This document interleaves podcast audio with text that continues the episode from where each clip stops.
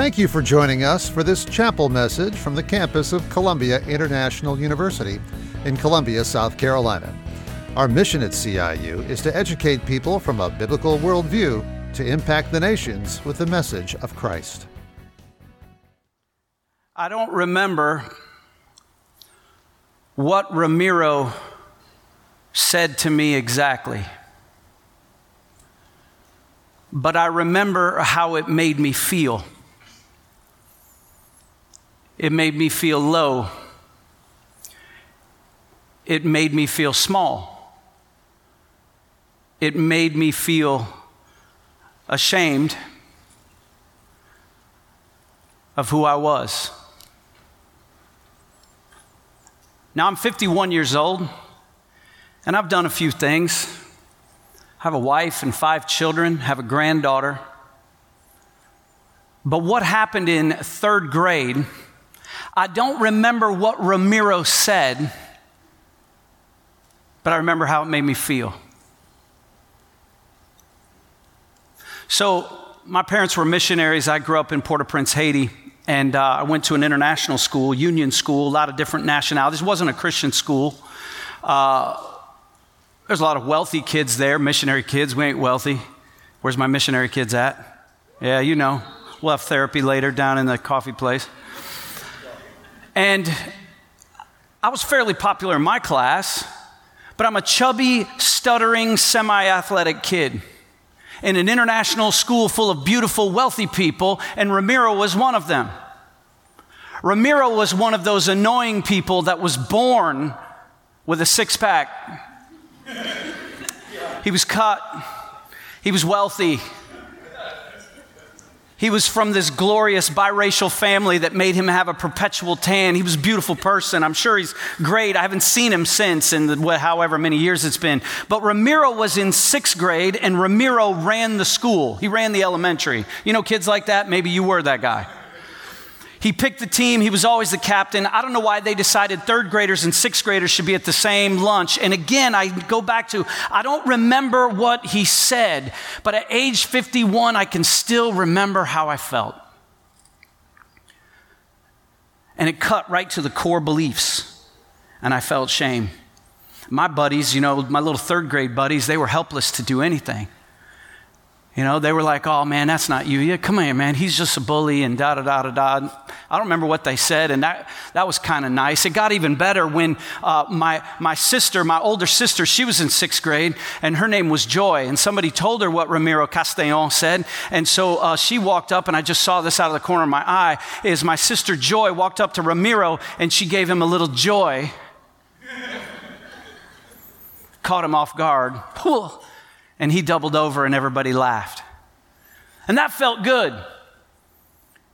But it didn't take away what he said, and it didn't really take away what I felt. Isn't that something? Do you have moments like that? Now, I have other moments I could share with you. I'm not going to because they're mine and we're not here to do therapy. But do you have moments like that? Moments where someone did something to you and you felt shame? Is there something that you've done? Something that you've told no one about? Is there a secret you're holding right now? You see, I know it sounds strange, but we're going to kick off this week talking about shame. Our theme is declaring the word, proclaiming the word. And I know what CIU is about. I know the history of this school. I've heard the numbers about how many men and women have been launched into ministry from this institution, but I don't believe until we accurately declare God's word to you and your heart can you possibly make him known to anyone else. And in my work as a pastor and my work as an itinerant, I talk to pastors, to missionaries, to their spouses.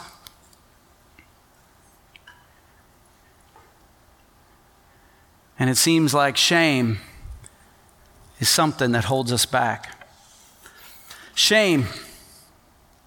Shame, I looked up this definition, this is the best one I found. It's an intense, painful feeling or experience that makes you believe that you are flawed, unworthy of love, and unworthy of belonging. Shame is one of the worst feelings you can ever feel. Shame actually ignites in you a fight or flight response. These are the things we fight about. You're either gonna fight when you feel shamed or you're gonna run when you feel shame. And most of us don't like to look at it. And we certainly don't like to look at it when we just showed up for chapel on a Monday morning and you got a class in a few minutes. But the problem with shame is that it separates us from God, it separates us from one another, it separates us from true community. You know, that, that's the hot word, right? It, it's like, hey, how do, how do we have community with one another, community with God? You know, or, or maybe you've heard somebody talk about the masks that people wear in church. You know why people wear masks in church? I'm not talking about COVID mask. I'm not starting that fight. I'm talking about the, you know, oh, how are you doing? I'm fine. Yeah, have you, ever, have you ever done that at church or talked to somebody at your church? You go, hey, how you doing? I'm doing great. And if you notice, the higher the octave in the voice, the bigger the lie is. I'm fine. You know, you see a mom with five kids and she's trying to pretend that the marriage is good and that she doesn't hate him right now because he left her all the kids. And how are you doing? Oh, great, thank you. You lie in church. That's double jeopardy. Why do we wear masks? Because we feel separated from God, from one another, because we feel less than, we feel diminished. And when we feel that way, we either fight it or we run from it. Why do you think people get angry? Have you ever met someone who anger is their thing, the rageaholic? Oh, it's just the way I was raised. I just get so angry. It's usually not the way you were raised. There's usually at the core of it some sort of shame piece. Now, before I go further, and this isn't a lecture, okay, because there's smarter people here in the room that can do this for you. But as best I can tell, is we have to understand this before we go another step. Guilt and shame are two different things. Guilt is when you do something bad. Guilt says, I've done bad. You guys are tracking with me so far? Come on, CIU, just come on, Rams, help me out. Just give me this or a bat or something, right? Okay? It's all like Monday morning in chapel in here. Guilt says I've done bad. Are you tracking? So when you do something bad, you feel guilty. Guilt is useful. Guilt's a good thing. Guilt is related to conviction. Oh, I mean, if you never feel guilty about anything, there's a problem. Okay, you're probably to end up in prison or going to death row, right? So guilt is a good thing. Guilt says I've done bad, but shame is worse. Follow me now. Shame says, I am bad. Guilt is, I've done bad. Shame is, I am bad. And here's the problem. You and I, and we know this, you're CIU, you've been to Bible class, you're going to get out of here with a Bible minor if you stick around. We're made in the image of God. There's value and worth just in that. There's value and worth just in the fact that we're loved by God.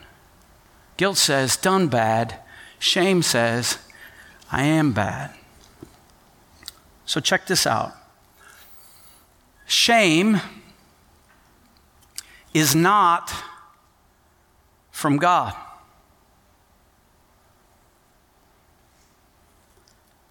Shame is not from God. Shame comes from the accuser. You know, the scripture tells us about him. He's a He's the one who accuses, that he eternally accuses God's people. He's a liar. He's a murderer. He's a thief. He's a destroyer. Shame doesn't come from God, shame comes from our accuser. Shame says to me, I'm unlovable. Shame says to us, You're unforgivable. Shame says, you're unworthy. And none of those are true. I have five children four daughters and a son. And I have a granddaughter. So I got five girls besides my wife in my life that are most precious to me. And you know what breaks my heart are the messages, the shame messages that the world sends to young ladies and now also young men and every commercial, every movie, every television show, it's coming at you all the time, right, ladies? Shame, shame, shame. You don't look right. You don't act like. You don't l- laugh at the right times. You're not the image of what the world tries to tell you who should be. And, and, and the same messages are being told to the brothers. Are you one of these persons you wake up every morning and you look in the mirror and you hate what you see? That's not from God. That's from the accuser. Scripture says, You're fearfully and wonderfully made. Are you one of these persons that you ask Christ into your life. You ask Him to forgive you of your sins. You know, you even got baptized and you're, you're at CIU for crying out loud. I should be a Christian. Why don't I feel forgiven? Why does that thing that I did, or those things that I did, or those places that I return to when I'm hurting, why does that haunt me? Why don't I feel it yet? It's shame. You starting to see how shame plays through? Statistics tell us that in a place like this, including down here and the balcony, that there are secret sins that abound, addictions, even, even at CIU, even on the staff. Shame becomes this perpetual enslaver. I feel bad because of that habitual sin. I feel bad because of that addiction that I can't kick. I feel ashamed about it, and that perpetuates it.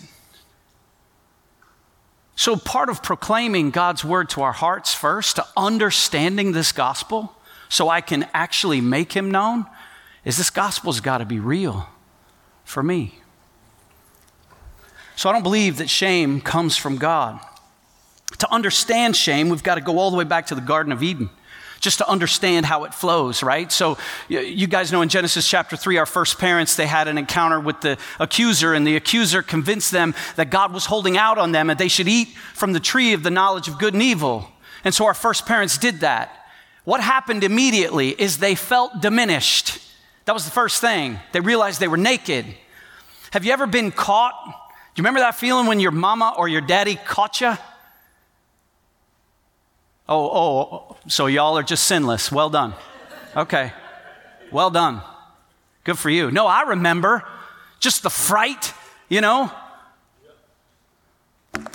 I mean, my mama wouldn't, you know, she said something to me and I, and I smarted off to her, you know, and, and, and uh, uh, uh, uh she said, You wouldn't talk to me if your father was, or like that if your father was here. And I said these words when I was about 12. Well, he ain't here now, is he? And the moment they came out, I was like, no, take them back, reel it in. No, can we hit rewind? Stop the tape. This, yeah. Man, I heard his car in the driveway and I was already, man, I'm so sorry, Daddy. I'm so sorry. Daddy. He walked down the aisle. I can't help it, you know. That moment when you're caught, it's, it's the moment of being exposed, the moment when everyone sees your sin and there's no place to hide, right? That's what Adam and Eve experienced in the garden is they realized they were naked, they were diminished. So what did they do? They hid. That's how shame works. That was the flight part. Then God comes walking in the garden and he calls out to the man, Where are you? Why are you hiding? And he says, Because we were naked. Who told you that you were naked? So Adam is explaining to them, I was hiding. You guys, we hide from each other all the time.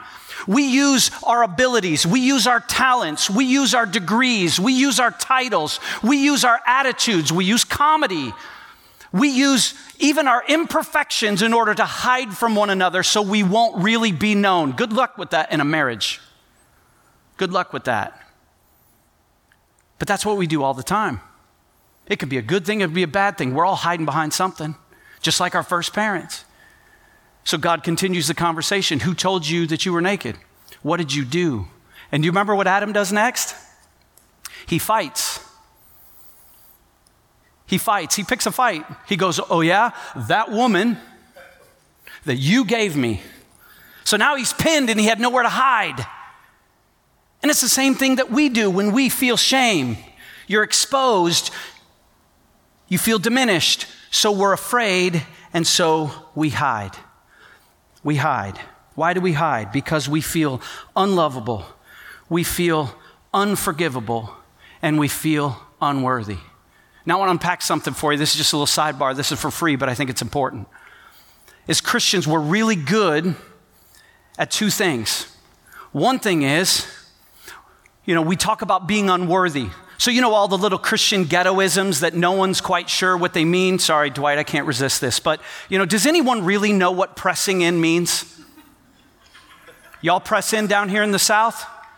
Oh, no, you don't press in, you lean in pressing in and leaning in. I'm sorry if I'm hurting your feelings, but I'm just a redneck from northern Michigan. I'm not sure what that means, but Christians always be talking about pressing in and leaning in, right? So sometimes we start using language we're not sure what it means. There's nothing wrong with pressing in or leaning in as long as we know what it means, right?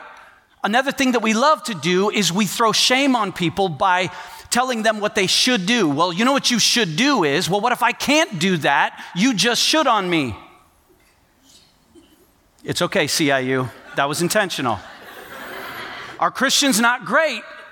It's a subtle form of shaming. This is why it's important, friends. Listen, listen.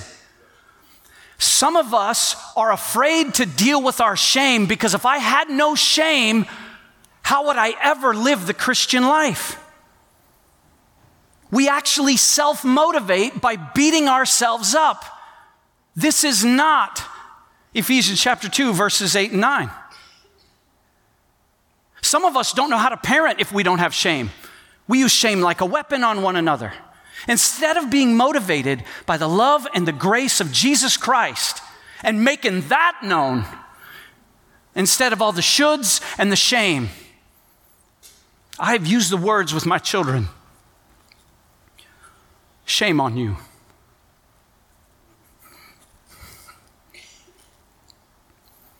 Why would I ever use shame? It's from the pit of hell. It's not from God. I don't believe it's from God.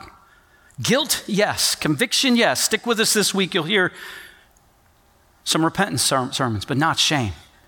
Not that says the message to you, you're bad because of the family you're from, because of what you did, because of what he did to you, because of what they said, because of what you look like, because of what you know, because of what you don't know. All of those are lies. And God forbid we become pastors and ministry staff and missionaries if we're still using shame to keep ourselves in check, to keep others in check, and not motivated by Christ and his love for us. Second thing we do is we use words like unworthy. How many of you, by show of hands, say, I'm unworthy? Yeah, I'm unworthy of God's love. Just, just throw it up there. If you're, uh, yeah, that's bad. How, how many I'm unworthy of God's forgiveness? Come on, be honest with the preacher. Don't lie to a preacher because, you know, you might get struck by lightning but, or mauled by a bear. Yeah. You, you, yeah, you feel that way, right? I do too. And then I start studying this and I find out no, when you read things in scripture that talks about us being unworthy, it means I'm unworthy of earning it. It doesn't mean I'm unworthy of it.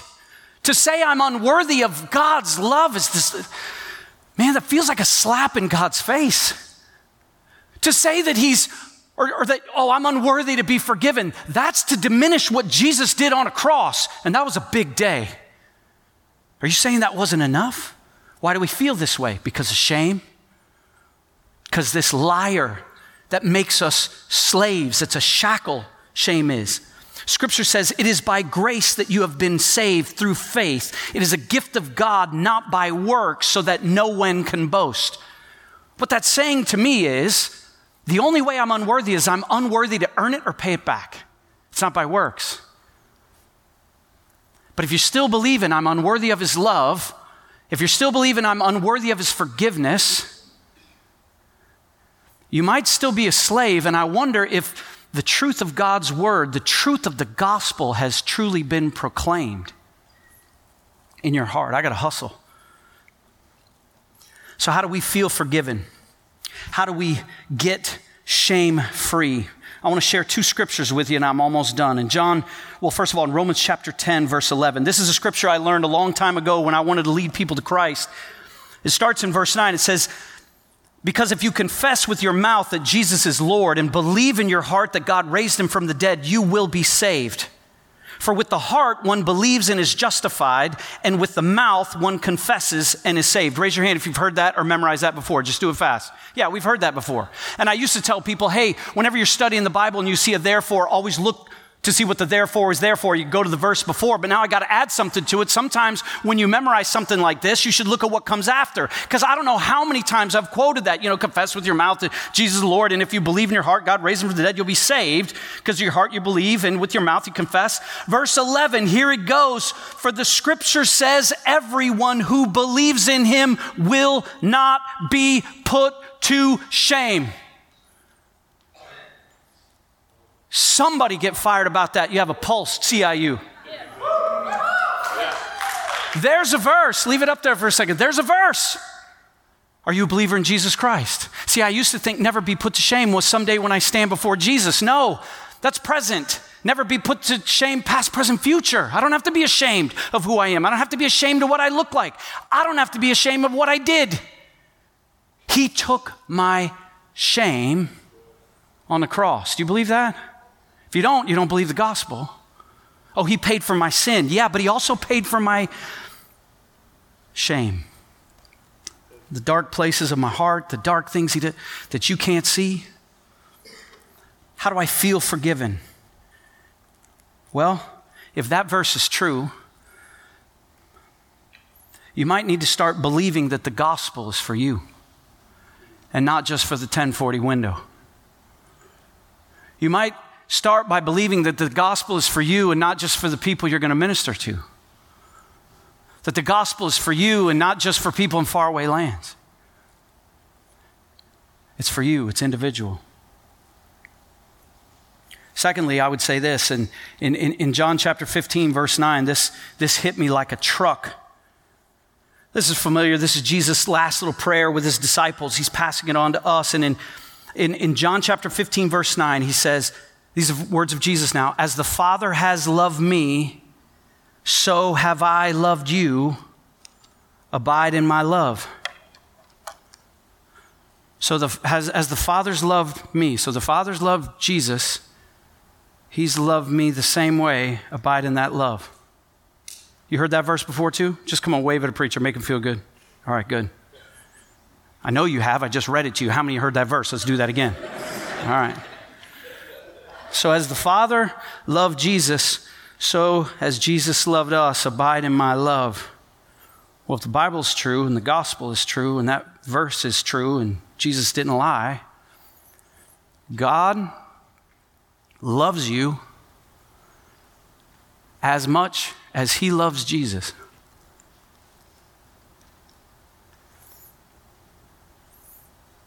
No, no, no, no, no, I can't, no. No, God is love, and if just let that step on your toes for a minute. I mean, you can hang on to your shame if you want. You can keep that tiny little secret right down in here. No, I'm unlovable. I'm unforgivable. No, I'm unworthy. Okay, have fun with that. We'll see you in therapy. Or you can choose to start believing that God loves you as much as he loves Jesus. What if CIU students were actually to begin to listen to the voice of love for them before they started sharing it with someone else, before they started shaming someone else? What if we were starting to believe that in the deepest places of our heart, with the secrets of our heart, with the things that we've done and the things that were done to us, the things that we've said and the things that have been said to us? What if we were to start to believe that God loves me just as much as he loves Jesus. So, what's it look like for you? What's it look like to proclaim the Word of God this morning, Monday morning of this awesome week that has been prayed up? We're prepped. We, we have preachers that are locked and loaded spiritually. Me check. And I believe God wants to do something spectacular, but I think it starts with you looking in and letting God take that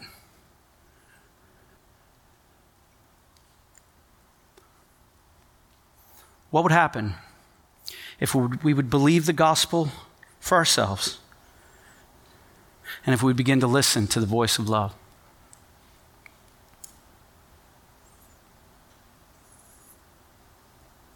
She could hear the door burst open downstairs. Loud voices, angry voices, men yelling. She was scrambling. She was afraid. She was ashamed. The man she was with bolted right out the window, just gone. She was looking for some clothes. She was grabbing a blanket, anything she could to wrap it around her. But they came up the steps so fast, and the door burst open to the bedroom. There were men, they were angry men, they were religious men, holy men. They grabbed her by the hands. They were rough. What are they doing? How did they know? They're dragging me down the stairs out into the street. There's people watching. I can't get this blanket around me. What if they see? What if they know? It was evening time, but it was still light. People are going to recognize her face. Where are they taking me? They're so rough, I can barely touch the ground with my feet. What do they want? Down an alley and into a larger square, and there's a big crowd. What are they here for? Oh no, the crowd parts, and there he is. There he is, the one they've all been talking about, the rabbi, the one from Galilee, the one that I wanted to go hear, but I didn't dare go near. What if he saw me? What if he knew? So I stayed away. Those hands, they threw her at his feet at the ground, and she just tried to disappear, to get as low as she possibly could, with one hand clutching the, the blanket around her, with the other hand just digging into the dirt, trying to get as low as she possibly could go.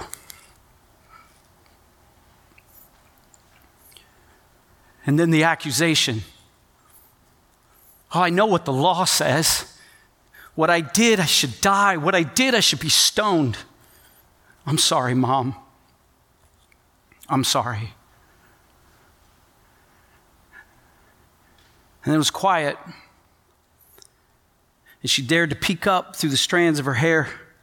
What was he doing? He's bent down at my level. He's writing in the dirt. And then he's standing and he's speaking, and he speaks with such authority. What's he saying?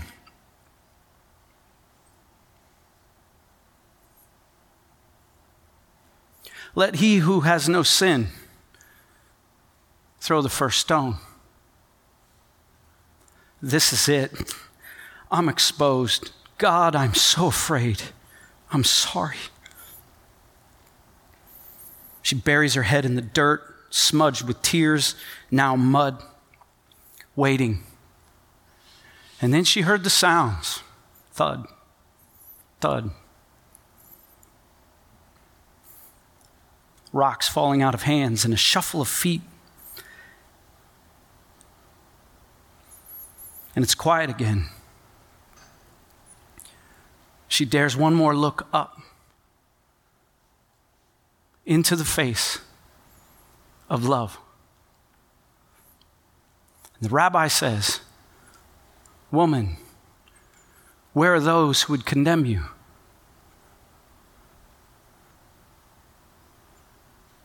She uttered something, they're all gone, stating the obvious. He said, Then neither do I condemn you. Go and sin no more. Do you know how Jesus feels about those dark places that you don't want to talk about, that you don't want anyone to know? Either what you did or what was done. There's your picture. Let's pray.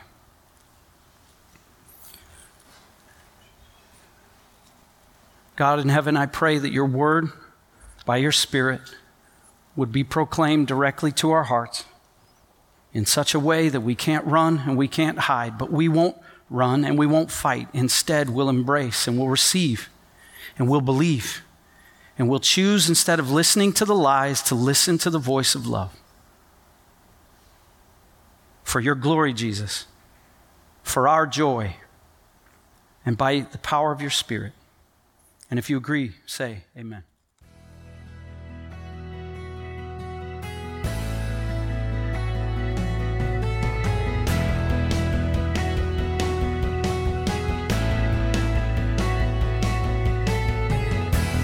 We hope you found this message a blessing to your life.